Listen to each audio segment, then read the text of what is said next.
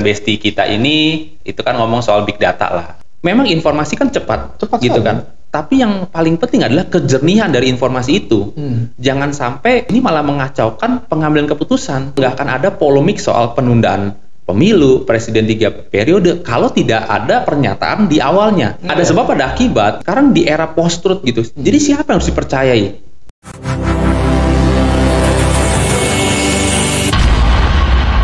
Gizmo Talk Podcast. Hai Gizmo Friends, kembali lagi bersama saya Adit ya di Gizmo Talk Podcast. Kali ini kita bakal ngomongin hal yang cukup seru nih di bidang ah, apa ya, ini nyerempet-nyerempet politik lah kali ya.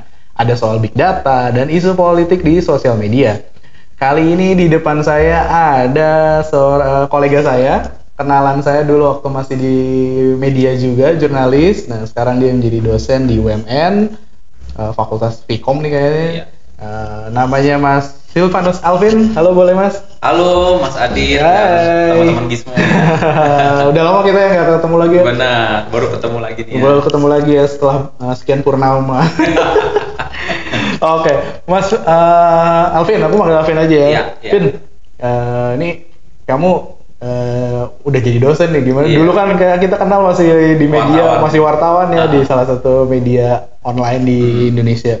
Nah sekarang jadi dosen. Apa sih major kamu apa tadi? Eh, kalau untuk ininya memang konsentrasi saya sih di eh, media eh, relations, Mhm. eh, komunikasi politik atau PR lah seperti Wah. itu. PR and media lah. PR media ya. Ah. Tapi ada ada kata kunci politik nih. Politiknya. Masih nggak terlepas dari Nggak dulu terlepas ya. dari itu, dari wartawan dulu. Ah. Nah, Vin, uh, kemarin aku baru sempat ngeliat buku kamu. Kamu baru nerbit, nerbitin buku ya, ngerilis buku ya. Benar, Uh, bu- bukunya keren, bahas bahasanya juga asik. Ada soal-soal kata-kata big data dan apa uh, interaksi sosial media ya. Apa? Gimana? Eh, enggak, jadi bu- judul buku saya itu komunikasi politik di era digital Oke, dari big nice, data, eh, kekuatan celebrity, influencer relations eh, hingga politik tawa. Jadi memang beberapa eh, apa poin-poin gitu ya yang saya rasa akan jadi tren di arah komunikasi politik kita ke depannya seperti itu sih. Dan Oke. memang kan big data ini lagi seksi lah istilahnya Seksi banget. seksi banget gitu ya. Bisa. Uh, Iya. Seksi banget ini karena eh op- uh, kita kita nyebutnya nggak usah pakai nyebut nama ya. Iya. Uh, opung kita kalau ki- kalau di ngomongin politik opung kita kemarin lagi agak blunder. Entah entah blunder atau gimana ya menurut Oke. pandangan kamu kan. Dan nyebut-nyebut soal big data Mm-mm. misalkan. Uh, I mean gimana? Uh, secara pandangan kamu uh, Hmm. sebagai seorang akademisi dan juga pernah berkecimpung di uh, dunia jurnalis dan mungkin Hmm. tahu lah me- uh, lapangan. Big data yang disebut sama opung kita itu apa sebenarnya sih? Jadi gini dan mungkin pertama-tama bukan hanya opung ya, tapi opung and friends nih. Opung Jadi, and friends, Opung ya. and friends nih.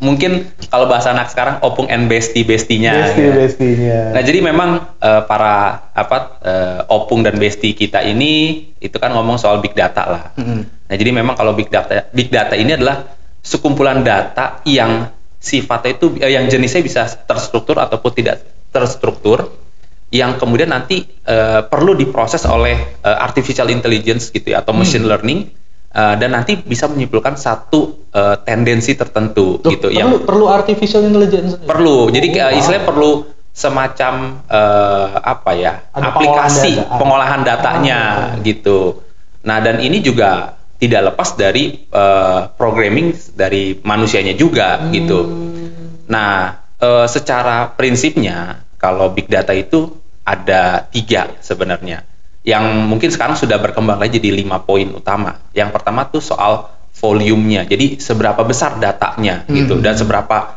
kemudian yang berikutnya eh, seberapa kompleks data tersebut jadi nggak Iya. cuma besar tapi juga bukan cuma baik tapi kompleks Hmm. berikutnya seberapa eh, apa namanya tadi jenisnya terstruktur atau tidak terstruktur Hmm. maksudnya terstruktur tuh mungkin gini misal kalau kita bicara soal demografi kan data yang terstruktur Iya, data yang terstruktur, selalu dari banget. nama Hmm. jenis kelamin dan segala macam kemudian kalau yang tidak terstruktur tuh misalnya seperti eh, caption foto Loh, kemudian itu termasuk data ya? itu termasuk data Wow. Twitter jenis slide apa yang kita like itu kan berbeda Ap- yang saya suka misalnya soal politik sama basket Mm-mm. mungkin Mas Adit suka terkait dengan eh, peluncuran iPhone terbaru Mm-hmm. iPhone 13 yang hijau tuh ya misalnya gitu kan itu mungkin di like terus sampai gue dapet Iya. mungkin gitu kan Nah, kemudian juga eh, tadi soal yang tadi udah tiga ya. Kemudian yang ada yang paling penting sekarang itu adalah eh, soal value-nya, value-nya nih. Dan value-nya ini apakah eh, dia trustworthy atau tidak gitu. Hmm. Dan juga banyak jenisnya ya, eh, variety-nya, variety-nya gitu. Nah, kalau yang tadi balik lagi yang paling paling utama dalam big data sekarang adalah value. Nah, kalau value ini apa? Jadi dia trustworthy dan jadi gini, di media sosial sekarang itu tidak dapat dipungkiri satu eh, akun gitu ya atau satu orang itu memiliki 2 sampai tiga akun gitu. Oh, nah, kayak oke. misalnya saya nih, saya punya akun Instagram, ada akun Second account Facebook, ya, second iya, account. dan, dan juga dia lintas platform gitu ya. Oh iya. Oh. Uh, uh, Instagram, Facebook, kemudian ada Twitter. Hmm. Nah, di Twitter pun kalau dulu zamannya galau, saya Iya. punya satu akun yang buat saya nyampahnya gitu Nyampah, dulu ya kan? waktu zaman kuliah kan kalau galau-galau pokoknya ah, cool tweet dah kalau dulu bahasa saya tuh. Bukan cool tweet tapi cool tweet. Nah, Iya. nah itu kan artinya apa? Jadi kan eh, tidak bisa kita asal merepresentasikan eh, apa pun Oh. berdasarkan big data gitu. Iya, iya. Big data berarti lebih kompleks dari apa yang cuman kayak eh, dicomot dari sosial media itu nggak nggak bisa langsung oh ini big datanya dari sosial media gitu. Betul, nggak bisa begitu. Jadi Kompleks em, banget berarti. ya. kompleks kompleks jadi kalau misalnya gini eh, misalnya salah satu eh, misalnya bisa dibilang kayak jenis dari big data gitu ya salah satu tipenya misalnya kita bisa mengetahui sentimen analisis gitu ya Yes. Dan Ya. kita tahu kan sentimen itu kebagi tiga Mm-mm. positif netral sama negatif nah bagaimana kita menentukan misalnya kita mau ngambil data dari Twitter yang eh, padahal media sosial di Twitter tuh 15 juta Hmm. yang populasi di Indonesia-nya 15 sampai 16 juta. Apa sih yang bisa masuk kategori positif, apa yang masuk kategori eh, Negatif netral ya. atau negatif? Itu beda-beda. Misalnya aja kalau mungkin untuk sahabat Gizmo atau teman Gizmo kan yang tech savvy banget nih mungkin eh, tentang iPhone nih Mm-mm. iPhone itu ketika misalnya ada yang ngomongin iPhone 13 hijau ini mahal, ada kata kunci mahal atau eh, apa ya bahasa Sama nih, aja atau eh, apa ya? mungkin yang setipe dengan atau sinonim kata mahal itu bukan negatif bagi mereka, itu sentimen yang positif Oh, oke. gitu. Bahkan kalau dibilang iPhone 13 eh, harganya misalnya 18 juta, ah murah banget buat gue. Ah. Itu mungkin negatif sentimennya. I see. Sementara kalau untuk Xiaomi, eh, ini nggak apa-apa ya sebut merek ya. apa-apa. Maksudnya biar aja. biar relate gitu ya. Iya. Misalnya sebut Xiaomi gitu. Eh, Xiaomi masih masih mau vendor kita? Nggak apa-apa. Nanti Oke. tolong Xiaomi langsung dia invest di sini ya. Nah, eh, misalnya kalau Xiaomi, dia kalau kata kuncinya mahal, dia pasti negatif. Hmm. Kata kunci dia negatif itu mungkin terjangkau. Iya. Eh, affordability-nya tuh, nah itu baru sentimen yang positifnya. Nah dari situ kan kita udah ketahuan. Jadi ada pertama ada bias juga Mhm. gitu. Ada bias dari soal eh, kejernihan eh, apa representasi dari akun-akun tersebut, Mhm. representasi eh, bias eh, representasi dari eh, apa yang mau diprogram dalam machine learning-nya gitu dalam pengolahan big data ini. Oh. Gitu itu kan jadi kompleks. Iya. Itu Nggak- baru hmm? nggak cuman apa eh, langsung men- men- menyebut kalau kalau disebutkan langsung berbahasa politiknya kan langsung "Ya, kita berdasarkan big data gitu. iya. Gaya gaya ke politik sekarang gitu kan. Gaya Simplifikasi lah. ya. simplifikasi. Uh-uh. Ah. Padahal kan kalau misalnya sederhananya big data Hmm. itu salah satu survei kan. Um, bisa bisa survei nggak sih? Mungkin kalau dibilang survei sih eh, kurang, Kurang- ya maksud masih masih, masuk, bisa, masih masih, bisa. masuk, cuma mungkin tidak terlalu bisa menggambarkan secara Ah, utuh iya. ya gitu, karena berbeda gitu. Kalau survei kan jelas dia menangkap satu eh, dari populasi tertentu Hmm. gitu. Nah eh, dan dia clear selama metodologinya juga clear ya, Yes. misalnya gitu. Eh, kalau ini kan pengambilan datanya atau sampelnya dari mana kan kita nggak tahu nih dari Hmm. yang disampaikan oleh Opung dan para bestinya ini. Iya, banyak banget apalagi Betul. kalau ngomongin politik di jagat Twitter kayak wah gontok-gontokan netizen Indonesia tuh Benar. Sampai Microsoft sembah sujud. Eh, Benar, itu. BWF juga kapok sama netizen Indonesia. Apalagi tiba-tiba ngomongin politik. Uh, kemarin demo kemarin Iya, trending dong. trending Itu. itu pasti karena eh, ya kita apalagi di masa pandemi gitu kan bukan olahraga tapi olah jari Iya, gitu, olah jarinya yang ini. Iya, olah jari Hmm. kan. Eh, orang orang lebih berkecimpung untuk ngomongin eh, ber- berkicau, berkicau di sosial media gitu kan. Benar. Nah, Nah, kembali lagi soal Hmm. ngomongin kamu juga backgroundnya kan eh, di Vkom sosial politik juga kan? Iya, komunikasi Eh, politiknya. Komunikasi Ah. politik, gaya politik eh, pejabat-pejabat kita Hmm, dan hmm. dan kalau boleh terbuka kan isu yang lagi sangat hangat di sosial Hmm. media itu ya eh, penundaan pilpres, pilek, Hmm. eh, pil- pilek ya, bukan pilek ya. Oh, iya. Terus juga tiga periode. Mm-mm. ya. Pak D kita apakah mau tiga periode? Walaupun secara statement juga sudah ditegaskan Udah tidak clear, kan, iya. tapi ya kita nggak ada yang tahu ya.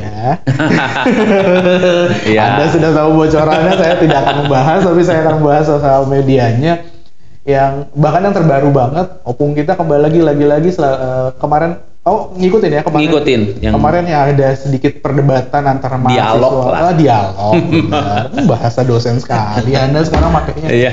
dialog dialog politiknya mahasiswa dengan Mhm. opung kan. Dan itu lagi kembali lagi big data. Is Iya. big data itu harus dipublikasikan Hmm. atau sebenarnya ya kalau opung kan selalu bilang kemarin buat apa saya membuka kepada anda kan Iya. itu hak saya kan nah, Betul. nah, menurutmu big data itu ismin harus netra, eh, terbuka Mm. eh, dipublish atau Mm. sehingga orang tahu itu su- sumber dari mana yang tadi kamu bilang eh, secara spesifik diambil dari mananya gitu Iya, jadi eh, kalau saya gitu yang bicara, ya mungkin itu saya memang punya hak tolak untuk untuk tidak mempublikasikan atau tidak eh, menyampaikan hal ini kepada publik gitu ya, Hmm. gitu. Nah, tapi berbeda dengan seorang eh, pejabat publik gitu ya Hmm. atau tokoh politik. Ketika dia bicara, itu ada pesan tertentu yang eh, diterima oleh publik gitu dan publik ini kan ter- eh, istilahnya ada klaster-klasternya Iya. gitu. Ada yang memang langsung eh, misalnya gini, ada eh, secara eh, Friedkin and Kenneth gitu ya, dia membagi eh, secara penerimaan pesan. Jadi tipe publik itu jadi dua. Yang knowledgeable eh, voters gitu ya, yang memang eh, dia itu memiliki literasi politik yang cukup baik atau literasi media politik yang cukup baik. Ada juga yang baru beginners, jadi memang awam atau pemula. Hmm. Dan yang pemula ini begitu disampaikan satu hal, dia bisa men- menangkap itu dan mempercayainya. Nah, walaupun bahkan dalam bahasa politik atau retorika itu kan Hmm. ada appeal-appeal tertentu yang diusahakan itu logis tapi tidak membahayakan bagi si yang menyatakan pendapat Hmm. tersebut nggak offset nggak biar nggak offside. Ya. Nah, kalau kayak eh, Opung ini kemarin dia juga ya mungkin dia berlindungnya dengan kan bukan saya ngomong, Iya. saya hanya menyampaikan data. Hmm. Ya iya, tapi kan bapak yang eh, memulai saya Iya. seperti itu karena hal ini kan tentu dapat dimaknai berbeda, diinterpretasikan berbeda. nah kemudian kembali lagi, apakah pantas, apakah perlu seorang eh, pejabat publik ini eh, membuka? Menurut saya perlu. Kenapa? Karena salah satu eh, kita, eh, saya sebenarnya agak tergelitik ketika eh, bapak ini atau opung ini, eh, opung kita ini menyebut kita harus berdemok eh, lebih dewasa ya berdemokrasi gitu. Loh, salah satu eh, kedewasaan de- berdemokrasi, terutama dari sisi pemerintah adalah transparansi. yes Kenapa transparansi itu penting? Karena eh, transparansi dan akuntabilitas atau pertanggungjawaban. pertanggungjawabannya kan ada Kenapa? data ya. Betul. Kenapa penting transparansi? Ya, bagaimana bisa bagaimana bisa rakyat memutuskan atau mengambil satu sikap tertentu tanpa adanya informasi yang real, Iya. informasi yang fakta. ya apalagi di zaman sekarang yang informasi itu udah di genggaman tangan Benar. 5G udah ada internet kayak, Benar. kayak udah nggak ada lagi yang loading buffering itu udah nggak ada kan Hampir ya kalau di Hampir. daerah, mungkin masih ada beberapa. Nah, tapi di kota-kota Hmm. besar apalagi yang kemarin berdialog itu kan kalangan mahasiswa ya Benar. walaupun kita nggak nyebutnya eh, mahas- ya, mahasiswa kelas Hmm. apa tapi universitas mana tapi I mean i- Intelektualnya intelektualnya mereka sudah ada dan eh, konektivitas dengan internet yang Mm-mm. semuanya transparan mereka bisa mengambil informasi dari mana aja Mm-mm. Benar. itu penting banget berarti kan It- itu penting dan memang informasi kan cepat, Cepat gitu sekali. kan. Tapi yang paling penting adalah kejernihan dari informasi itu. Hmm. Jangan sampai eh, kejernihan informasi ini malah mengacaukan pengambilan keputusan gitu. Hmm. Nah, nggak akan ada isu ataupun nggak akan ada polemik soal penundaan pemilu presiden tiga periode kalau tidak ada pernyataan di awalnya. Mm-mm. Itu kan eh, silogisme yang ini kan yang paling dasar gitu Iya, ada sebab ada akibat ada ya. sebab ada akibat gitu. Nah, sekarang di era post truth gitu. Jadi siapa yang harus dipercayai? Gitu kan? Apa pun bisa dibilang itu hoax. Yes. Media pun yang se, selurus Media apa pun, ya. media mainstream selurus apa pun dibilang hoax. Dibilang nah, hoax. sekarang bagaimana caranya? Pejabat publik lah yang harus memberikan contoh gitu. Ketika dia tidak mau eh, membuka lah, berarti ketika misalnya saya eh, menyatakan sesuatu yang mungkin saja bisa menyesatkan, apakah saya memiliki hak untuk menolak, untuk menyampaikan eh, fakta yang sebenarnya Hmm. gitu. Nah, ini kan berarti memang menjadi hal yang eh, saya bilang cukup menggemaskan Mas lah. ya, imut-imut gimana gitu ya. Betul. Dan ya em, begini, tidak mungkin lah para akademisi ham- dan hampir seluruh akademisi em, di Indonesia gitu ya menyatakan ada keraguan lah Hmm. atau menyatakan ada sedikit hal yang perlu nih dikonfirmasi. Hmm. Nah kalau di dunia akademis kan itu kan sifatnya konfirmasi. Iya. Nah, seperti kalau kita eh, bikin penelitian, kemudian ada blind peer review gitu kan, itu kan konfirmasi. Oh, bisa jadi mahasiswa yang Mm-mm. kemarin itu eh, lagi nyusun skripsi. Betul. Langsung nggak doorstop nanyain. Nanyain. Wah, bener nih emang Iya. mahasiswa tuh ada benernya unik juga sih ya.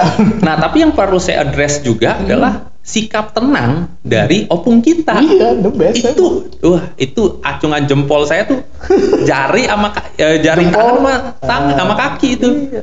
Itu gimana ya? Itu benar kedewasaan politik Oh iya, gimana tuh? yang yang apa ya yang benar-benar tenang kalem itu tuh nggak bisa loh bayangin eh, ketika anda dihadapi dengan em, saya nggak lihat video maksudnya kan kalau video kan hanya segelintir ya Iya. tapi mungkin kalau dari suara-suaranya itu kan bisa jumlahnya mungkin mencapai ratusan ya Iya, ada pokoknya sekelompok ya. sekelompok se- mahasiswa segerombolan. segerombolan mahasiswa berhadapan langsung. berhadapan langsung dengan menteri dan ya opung lah opung Iya. kita ini kan dalam video dia sendiri memang mungkin di belakangnya ada eh, polisi atau pengawal Hmm. pribadi tapi ya dia dengan tenang dia berani loh Iya. tidak ada gemeter dalam Oh. suaranya itu itu kan sebenarnya komunikasi politik yang Itu gaya komunikasi politik ya? itu gaya komunikasi politik juga Wow, iya Pak. Kayak berarti lu apa seru ya?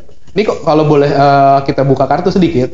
Alvin ini dulu nih cukup kayak bisa dibilang ngobrolin gaya politik eh, Iya. waktu capres ya. Betul. Capres cawapres gaya politik. Wah, Alvin sampai sepatu.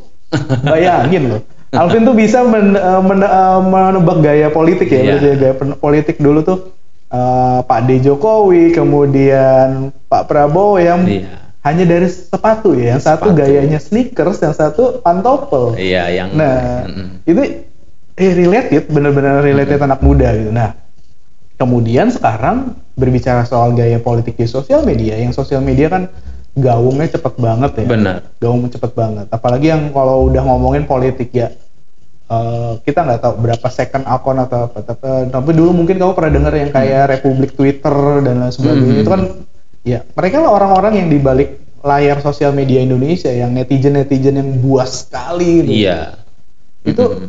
itu bisa dijadiin apa sih istilahnya saringan atau yang sumber kampanye atau da- data politik nggak sih Eh, sebenarnya itu bisa saja gitu. Jadi tergantung.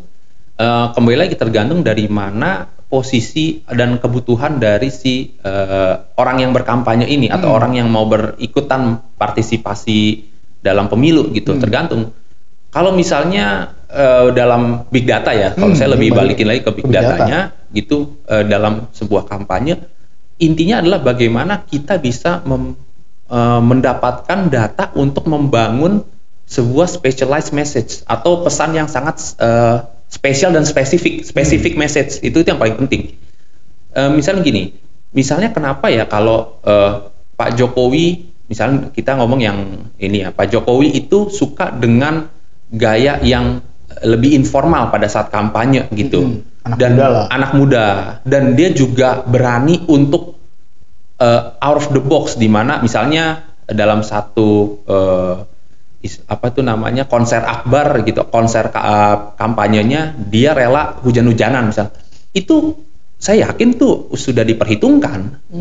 Ada perhitungannya. Ada perhitungannya betul. Wow. Ketimbang dengan dia di apa dipayungi terkesan arogan. Nih. Tapi begitu dia bersama hujan-hujanan dengan rakyat orang yang datang dia akan dapat simpatinya, Oh. emotional approach-nya tuh dapat gitu.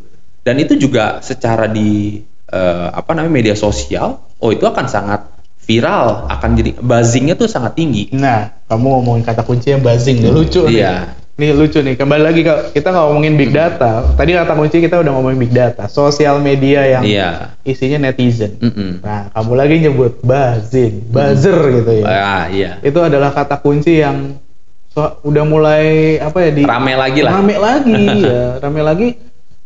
Dan gimana? Eh, ini mungkin eh, kembali aku kita pertanyaan awam banget deh. Mm-mm. Eh, kamu sendiri kan sebagai dosen akademisi ngelihat Mhm. ngelihat banyak sekali buzzer eh, di di tahun politik ini. Secara buzzer itu sebenarnya gak salah satu eh, buah produk eh, komunikasi atau eh, politik nggak sih? Iya, sebenarnya gini, kalau bagi saya, Hmm. yang namanya buzzer itu adalah bentuk partisipasi politik. Buzzer betul. Partisipasi politik. Nah, tapi bedanya lagi-lagi sama. Eh, ini barat pedang bermata dua. Hmm. Di satu sisi ada buzzer yang memang saya memang mau eh, saya simpatisan. Hmm.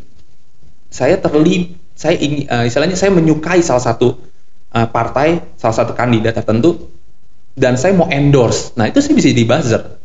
Saya buzzernya misalnya eh, pasangan A gitu ya. Nah, eh, tapi saya ini tidak menyebarkan disinfor, eh, tidak menyebar hoax baik itu misinformasi atau disinformasi. Hmm. Nah, tapi ada juga buzzer yang memang dibangun se- selayaknya dia ini adalah eh, sebuah cyber army Loh, gitu. Iya, cyber army ya. Iya. Ini Dan- bukan army yang K-pop kan? bukan, bukan.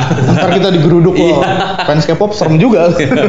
ya, nah, jadi memang em, kayak misalnya eh, kita lihat kalau dari eh, Rusia gitu ya, Hmm. Ini dalam konsep kom- eh, komunikasi politik gitu, ini kajian komunikasi politik menyebutnya sebagai computational propaganda. Jadi emang buzzer-buzzer yang eh, sifatnya ini disiapkan sebagai cyber army itu memang bertugas untuk propaganda. Dan ketika kita bicara propaganda itu artinya apa? Faktanya manipulasi. Wow. Iya. serem sekali nih. Iya, dan misalnya seperti ini, mungkin melenceng sedikit ya, Iya, bukan melenceng iya. tapi keluar sedikit. Keluar dikit. Eh, Rusia dan Ukraine, Mhm. eh, Ukraina. Sejak dulu Rusia itu memang mau mencaplok Uka- Ukraina. bukan mencaplok ya, mau me- merebut kembali. Mari Iya. kita rebut kembali Bung gitu Iya. kalau kata Putin mungkin kali ya. Nah, eh, dengan cara apa? Yaitu tadi dia menyebarkan misinformasi Hmm. gitu. Dengan seperti waktu dulu kan eh, ada pesawat MH yang sempat eh, mengalami insiden Oke. eh, kalau tidak salah jatuh dekat eh, wilayah Ukraina itu. Kalau nggak salah sih tembak. Nah, Nah, it- itu ditembak itu setelah diteliti itu ternyata adalah sebuah bentuk disinformasi yang diciptakan oleh I see. pihak Rusia, gitu. Dan ini jadi jadi apa ya namanya? eh, kembali lagi kalau kita balik ke apa politik di Indonesia, Hmm. ya namanya buzzer eh, sudah ada lah yang menyatakan dengan Dengan eh, lantang ya. lantang saya buzzernya pihak ini. Tapi ada juga yang seperti dulu eh, Saracen ya, misalnya seperti itu. Dia Iya. ada kelompok Ada kelompok-kelompok cyber army yang eh, trio macan. ya dia kalau seperti itu ya memang tidak dapat dihindari partisipasi politik dari yang istilahnya yang eh, pihak-pihak seperti ini. Tapi itu tetap eh, mungkin negatif. Ya itu Hmm, hal-hal yang hmm. negatifnya. Nah dengan demikian apakah kita perlu sampai eh, seperti kemarin tragedi kemarin seorang akademisi Iya. yang mungkin dibilang Buzzer. buzzer atau pegiat media sosial sampai dipukulin kan tidak pantas. Ih, Artinya kita sudah tidak lagi menjalani demokrasi. Demokrasi itu boleh kok pro dan kontra. Dengan catatan apa? Ketika dia kontra, dia didukung dengan data. mm-mm. Selama kita meng- logik kita itu masih dipakai, akal sehatnya kita masih dipakai. Kalau sudah tidak mau menerima atau tidak mau ada dialog, Mm-mm. ya itu kita menjadi barbar, negara barbar. Seperti Sungguh, itu. sungguh disayangkan sih ya. Sungguh disayangkan. Mbak, kayak misalnya tiba-tiba, iya, aku nggak tahu ya, sekejam itukah netizen di Indonesia itu kayak ngelihat se- se- orang digebukin dengan lantangnya, bahkan sungguh logikanya agak terbalik nih ketika Mm-mm. ada di sebagian, oh ini ini orang akademisi loh, ini dosen loh ya, Mm-mm. tiba-tiba digebukin dan di netizen malah banyak sekali mengaminin, mengaminkan kalau pemukul Iya. kejadian itu kan. Iya, Uh, iya. dan ya ya kita nggak tahu ya kita kehidupan di dunia sosial media tuh kayak kayak antara bertukar apa kayak membalikan telap- telapak tangan ya bolak-balik ya sama aja gitu. Iya. Tapi wow. kemba- eh, kamu bilang tadi soal propaganda ya di tahun tahun ini aku pikir dulu bahasa propaganda Hmm. dan eh, big data buzzer itu masih early adapt tapi sekarang sudah malah merambah bukan early adapt lagi ya sudah Iya. malah Itu udah jadi bagian. udah jadi bagian sekali udah Bagian. jadi army sekali ya Mm-mm.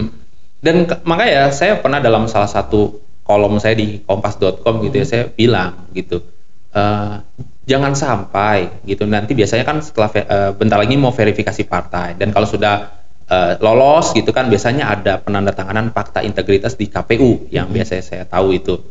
Nah, jangan sampai fakta integritas itu cuma kayak kertas ditandatanganin selesai gitu. Ya ja- jalanin lah, maksudnya benar kampanye yang bersih jujur, jujur pemilu yang jujur, ya, bersih ju- jujur dan adil. Aduh, serimpet. Ya jangan sampai lah kita mengacaukan masyarakat kita dengan eh, apa, untuk nafsu berpolitik gitu, untuk nafsu mendapatkan jabatan. Buat apa gitu? Eh, ya lagi-lagi gini, di sini juga ada sebuah eh, apa ya bisa dibilang eh, saat kurangnya update demokrasi kita gitu. Oh, Dari ini sisi berarti bukan digital. update-nya update bukan HP doang ya bukan HP aja. Kalau HP aja kan bayangin HP aja tuh yang eh, secanggih ini HP tetap harus di-upgrade dia update ya dari masa ke masa Iya. gitu. Nah, bagaimana dengan sistem kita? Sistem dem- dalam demokrasi bukan demokrasi di-upgrade ya enggak, tapi Ah. bagaimana supaya dari rakyat untuk rakyat dan oleh rakyat gitu loh. Hmm. Nah, ini saya pikirnya gini. eh, mungkin bukan hanya saja saya saja yang berpikir seperti itu, tapi ketika misalnya saya nonton YouTube, saya suka basket sama politik, begitu saya buka home YouTube, pasti yang kebuka misalnya mungkin diskusi eh, di TV One, Hmm. diskusi di Metro TV atau di Mata Najwa atau misalnya pertandingan basket tertentu Hmm. gitu. Itu karena memang personalisasinya saya. Hmm. Saya berpikir loh, kalau gini harusnya politik di era digital Hmm. itu harus juga bisa personalisasi. Oke ini menarik nih Om. Nah, saya cari Hmm. ada nggak sih yang sepaham sama saya soal akademisinya gitu Iya, kan? Ya iya. mungkin saya juga tidak se-advance itu. Nah, ternyata ada. Dia eh, namanya Dr. Cesar Hidalgo dari Manchester University. Dia juga bilang dalam sebuah forum internasional dia bilang eh, kita ini harus mengembangkan yang namanya augmented demokrasi. Jadi demokrasi yang diaugmentasikan. yes Nah, a- kenapa? Karena setiap dari kita sekarang sudah punya digital twins atau kembaran digital yang ada di mana di HP kita. Hmm. HP kita ini sebenarnya juga big data juga. Dia mencatat perilaku kita. Bahkan bahkan ketika misal kita hanya buka kolom search, search di Instagram atau eh, apa namanya search di eh, ketika kita scrolling di TikTok. iya Ketika kita scrolling di TikTok, yang kita suka kita tonton. Begitu yang kita suka kita swipe ke atas, betul kak? iya Nah, itu dicatat, direkam sebenarnya sama teknologi kita, sama eh, masuk dalam big data. Dan akhirnya akan dimunculkan yang sesuai dengan kita suka. Memang nih ada fenomena eh, positif negatif, tapi Iya. kita ambil yang sisi positifnya. Artinya apa? Ada personalisasi. Dan masyarakat jangan dijadikan hanya objek saja. Selama ini kan kalau kita bicara big data, Hmm. masyarakat jadi objek. Iya, big datanya ya udah dari objek data masyarakat di sini. Iya, gitu. Beda- kita nggak tahu ya di sosial medianya kan ah, Bener. Dan beda sama survei gitu. Maksudnya gini, kalau survei metodenya dengan wawancara tatap muka, metodenya adalah melalui telepon, bicara langsung, minta izin, mau nggak jadi responden. mm, Big data nggak pakai izin pak. hanya kebiasaan pun itu udah jadi salah iya satu dan dan itu kan sebenarnya lagi-lagi apa? Menjadikan kita ini sebagai objek. Objek. Kita ini sumber daya, kita jadi semacam sumber daya, resource yang wasted gitu, bisa di wasted kan? Iya. Kalau misalnya air, nah saya mau ngambil air ya selama itu bisa saya minum saya ambil sekarang, Hmm. ya kan? Eh, Dengan gali- cakupan tertentu ya. Iya, gali sumur aja keluar air ya, ya saya mungkin Udah. bisa ngambil selama airnya bisa diminum misalnya. Nah, apakah manusia itu juga sama seperti sumber daya seperti itu? Hmm. bukankah kita istilahnya makhluk ciptaan Tuhan yang eh, yang sempurna, Hmm. punya martabat dan segala macam. Ah, privacy kita bagaimana? Nah, Ah, asik nih. Iya, Tapi ini- keren banget ini. ini ini penting. Jadi Hmm. eh, maksudnya ya kita jangan sampai lah eh, di era digital sekarang ya. jangan sampai kita hanya menjadi objek dan Hmm. pemerintah itu harusnya bekerja sama dengan mungkin eh, legislatif dan yudikatif mungkin ya benar-benar suprastruktur inf- eh, politik kita ini benar-benar membuat satu gebrakan. Hmm, hmm. Dalam artian gini, sederhana gini. Kita sekarang yang paling sederhana, kita sekarang nggak bisa lepas dari yang namanya apps. Iya. Ada beragam apps gitu ya. Banyak. Dari yang paling kecil sekali, yang paling udah umum, peduli lindungi. Iya. Eh, kemudian eh, misalnya saya di kelurahan, ternyata juga ada atau kelurahan atau kecamatan ada apps ter Ada lagi ya. eh, Betawi Alpukat atau Alpukat Betawi Jak- saya lupa. Jaki lah paling Ya, misalnya sih gitu. Jaki, ah. Kemudian nanti akan dibikin apps lagi yang lainnya. Dari misalnya eh, pemerintahan lainnya punya apps tersendiri. Hmm. BPJS kesehatan punya apps sendiri. Yes. BPJS ketenagaan apps sendiri. Nah, kenapa tidak menjadi super apps seperti Gojek? Hmm. Pemerintah jadi cuma satu di situ. Oh ini menarik ini. Dan DPR juga sekarang gini. Setelah kita pilih, saya selalu bertanya, saya pernah ngelewatin berarti ketika jadi dosen tuh pemilu 2019 lah ya. Iya. Nah, saya tanya ke teman-teman dosen. Eh, ke teman-teman mahasiswa. Eh, kalian kalian pilih. Ya, saya nggak akan tanya kalian pilih siapa. Eh. Kalian inget gak yang kalian pilih? Nggak usah. Ini jawab, jawab dalam hati aja. Saya nggak mau. tahu. Itu kan rahasia. Iya. Kalian ingat yang kalian pilih? Wah, mana saya tahu, Sir. Kertas sebegitu lebar, kita colok aja yang mana. Yang penting kan tintanya, Tintanya, buat eh. nanti jajan, Iya. dapat diskon. 30 persen. Nah, itu mahasiswa. Sekarang artinya apa? Ket- Dan saya baru kemarin ngobrol dengan salah seorang anggota DPR. Ya, anggota dewan ini bilang pengawasan dari publik itu nggak ada buat kita. Hmm. Dari LSM ada, tapi LSM juga punya kepentingan tertentu ketika ngawasin. Iya. Nah, artinya apa? Begitu dipilih, rakyat itu ketika lima tahun sekali jadi objek suara, Suara. untuk diperebutkan. Begitu sudah ini wasted, udah.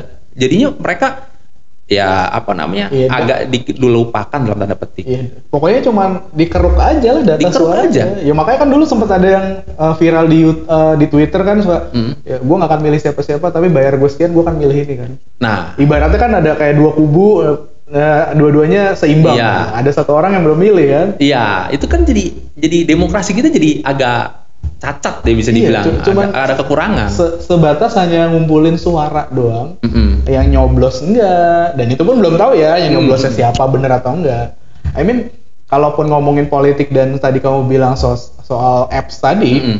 di Amerika sendiri sudah fiturnya by digital semua dikalkulasikan secara digital kan Benar. Eh, paperless juga disebutin paperless E-voting kemarin e-voting ya eh, apa dari Menkominfo Pak Joni G Plate kan juga mau pakai e-voting. e-voting ya Ya, tap- itu selalu ada tapi, tapi gitu. ada aja Jangan tiba-tiba dong, Iya, gitu. Ini kan betul. berarti jadi kayak menimbulkan satu tanda tanya. kok mendadak ngomongin e-voting Iya, terus enggak. big data yang kemarin jangan-jangan di Nah, kita nggak lanjutin Kita nggak lanjut ya, jangan lanjutin. ya. Titik-titik titik. Silakan isi titik-titik. sendiri. Karena kita bukan media politik ya maaf ya. Iya, nah, tapi kalau e-votingnya mungkin kita bisa bahas lagi. bisa. Bisa. Nah tapi based on your akademi, eh, pandanganmu sendiri, terus ngelihat fenomena yang kemarin ngomongin big data, sosial media, terus lagi kita mau dengan mau politik, generasi milenial saat ini tuh eh, bagaimana sih kamu ngelihatnya sendiri? Iya, jadi kalau eh, Masih nggak sih diharapin yang ini aku agak merempet ke soal bonus demografi, masih nggak sih dica- dianggap sebagai bonus demografi? Iya, kalau sekarang nih memang secara kalau BPS ya, sensus BPS kemarin kan menempatkan generasi milenial sama Gen Z ini itu akan menjadi salah satu eh, penguasa eh, populasi secara ini hampir menyentuh angka 60% dari Oh. populasi di Indonesia. Hmm. Itu lumbung suara. Lumbung suara. Nah, kenapa para politisi sekarang masuk ke YouTube, masuk ke TikTok, Heeh. tidak ada kata terlambat bagi para politisi. Karena apa? Media itu adalah arena. Hmm. Media itu bukan cuma sebagai sumber informasi, mendapatkan informasi, tapi juga arena pertarungan politik. Dan yang tidak kalah penting, tidak hanya media kita ngomong media sosial, tapi juga eh, apa eh, messaging apps seperti WhatsApp itu juga menjadi salah satu arena perpolitikan. Dan gini, tipikal dari eh, Gen Z dan Gen milenial ini seperti apa sih sekarang? Mereka tuh suka informasi yang yang mas durasi mereka untuk menghabiskan atensi ke konten itu tidak lama. Dan kalaupun lama itu memang harus yang benar-benar emotional attachmentnya tuh tinggi. Hmm. Sesuatu yang misalnya yang apa eh, pencipta anim. Hmm. Ya itu harus ngomongin soal anim dulu mungkin politiknya, eh, politisinya. Berarti gaya-gaya media yang populis-populis gitu ya. Iya, yang teen populism lah, yang benar-benar menyentuh si ininya Mereka. buat narik perhatiannya dulu gitu. Menarik nih, nih, nih, nih ngomonginnya uh, Alvin nih keren banget nih kalau ngomongin politiknya nih. Gue nggak nyampe, tapi ini ada insight yang bagus gitu ya. Di mana kayak kita kita semua sudah sudah ber- hidup berdampingan sama teknologi, Benar. bahkan tidak terlepas. Gitu. Mm-mm. Mau mau 24 jam deh, almost orang tuh nggak ada yang lepas Iya. dari HP. Bahkan 15 menit kemudian pasti udah nyari HP. Benar, benar. Ke kamar mandi juga pasti bawa HP. Iya, Nah, udah bukan rokok lagi HP. Bukan, bukan rokok kan, udah, udah udah nyari HP. Nah, berarti se sebegitu dekatnya kita dengan eh, teknologi dan eh, tadi kamu bilang juga Hmm. mengupdate harusnya Hmm. personifikasi seseorang itu juga harus diupdate Mm-mm. algoritmanya kan kalau bahasa digitalnya Iya. algoritma data itu sekumpulan eh, byte-byte eh, bit eh byte ya Iya, iya. byte yang dikumpul dikumulasi ah, Hmm. diakumulasi kan. Jadi ya kita hidup di dunia yang mau berapa lagi? 2.0, 3.0 atau berapa? Wah, ini kalau kita sih udah Kita udah masuk di Eh, mana nih? ya, ini kalau dibilang kan yang 5.0 menyentuh Udah 5.0. ya kan. mungkin ke depannya saya juga jujur bukan yang futuristik sekali tapi eh, khusus di Indonesia mungkin kita akan memang akan masuk ke namanya metaverse seperti itu kan Yes, uh, Eh, di mana soalnya gini itu gini kalau kita kaitin komunikasi politik sama di perkembangan digital yang satu yang bisa saya simpulkan adalah siap eh, kandidat atau partai yang menguasai media terbaru di saat itu dia yang akan keluar sebagai pemenang nice. Nah ini ini bukan karena istilahnya bukan oh lu ngarang aja enggak. Hmm. Ini saya perhatiin dari beberapa kriteria istilahnya eh, studi kasus 2008 ketika eh, istilahnya masanya Barack Obama itu eh, Barack Obama baru pertama kali menggunakan website web cookies untuk pengumpulan big data Oh dan iya, juga cookies. Facebooknya. Mm-mm. Nah itu dia dua dan akhirnya dia menang. Kemudian Di Donald Trump juga jadi kasus kan tuh. Iya, it- tapi berbeda kalau web cookies yang di eh, Barack Obama masuk ke website dia, jadi Ah, masih ya iya, it's fine masih gitu. fine. Memang orang yang simpatisan di, di dia. Kemudian ada lagi kayak misalnya di mana di eh, saya lupa di, di Afrika Selatan kalau nggak salah eh, itu ada pasangan eh, presiden dan wakil presiden itu menggunakan augmented reality untuk menjangkau eh, masyarakat eh, pemilih pemulanya yang mungkin gen milenialnya Afrika cuy. Afrika Kita itu kita kita terbelakang dari Afrika malah gimana ya? ya kalau itu enggak kita nggak bisa ngomong terbelakang memang itu mungkin Ketinggalan. ya, tipikal yang mereka mereka mau eh, mereka suka kalau di India eh, ada kemarin Narendra Modi Iya. itu menggunakan apa mereka menggunakan em, apa eh, namanya eh, VR. eh, bukan VR jadi benar-benar seperti proyektor lah dimunculkan kayak augmented reality juga Hologram ya. hologram hologram ya hologram karena apa Narendra Modi nggak bisa belusukan kayak Jokowi Narendra Modi kan ya lebih lebih senior lah Iya udah udah. India juga luas Mm. dan India itu populasinya lebih baik Indonesia desak-desakan pasti lebih capek Hmm. dia gunakan hologram kemudian 2000 eh, kemarin 2000 berapa 16 eh, di Donald Trump Hmm. dia cuma modal Twitter dia berani Iya. ngata-ngatain CNN penipu Modal hoax gitu Twitter. modal Twitter dia itu presiden Twitter istilahnya itu Mm-mm. Kemudian Biden, bagaimana bisa Biden yang mohon maaf ya kakek-kakek ngalahin ses- sesama kakek-kakek, tapi yang kakek-kakeknya udah terlebih terkenal. Donald Trump tuh lebih terkenal jauh, Iya. gitu. Ya dia dengan menggunakan apa? Dia bukan kekuatan metaverse. Metaverse-nya di mana? Eh, game Fortnite ya. Iya. Fortnite. Dia di kampanye di Fortnite. ya. Iya, dia bikin satu match baru khusus dia di Fortnite dan orang bisa datang bisa main di situ. Itulah Hmm. metaverse dan komunikasi politik metaverse di eh, di 2024 itu mungkin. Jadi Iya jangan sih. jangan kaget kalau misalnya nanti nih eh, gen gen alpha gitu ya kalau ada yang denger juga Hmm. lagi main Mobile Legend, atau muncul muka Iklan kandidat. ya kandidat atau enggak nanti muncul skin baru gitu kan. Kita nggak tahu atau hero udah, baru. udah pak, Udah udah, di ya? Mobile Legends. Di Mobile Legend udah. Ada sengaja bikin skin PP pemuda Pancasila. Oke. Oh, oren oke, oren. Oke. Wah keren keren keren. Jadi Wah, ini politik yang, eh kalau ngomongin politik nggak nggak akan habisnya ya. Eh, teknologi pun juga nggak akan habisnya. Cuman bagaimana eh, secara personal makhluk eh, orang-orang Indonesia kita ini pendengar Gizmo Fresh juga bisa menempatkan posisi. Bener. Ketika di dunia digital ya eh, jangan semua langsung jadi ganas di jagat media. Bener. Jangan ganas doang ketika diketemuin jadi kucing meong mengeong Iya. aja. Tapi ya bagaimana ketika kita bersikap di dunia digital juga sama dengan sikap kita di dunia nyata. Iya.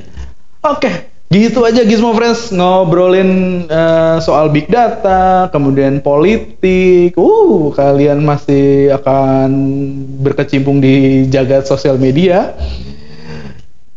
Nanti lagi ngobrolin lagi lebih panjang lagi karena ini abis ini gue juga bakal ngobrolin lagi soal eh, gimana sih hukumnya kalian membeli bokep. Tapi tungguin aja ya. Kalau kalau sama Mas Alvin beda, ntar beda lagi praktisi ntar, ntar dengerin aja di Gizmo Talk Podcast. Podcast. Oke, gitu aja. Terima kasih Mas Alvin, thank you udah ngobrol-ngobrol di Gizmo Talk Podcast. Oke, Adi, saya Aditya. Sampai jumpa lagi di Gizmo Talk. Eh, jangan lupa nongkrong di Gizmologi buat ngeliat berita-berita teknologi terbaru dan informasi lainnya. Sampai gitu aja, Aditya sign out. Terima kasih, bye-bye. Bye. Gizmo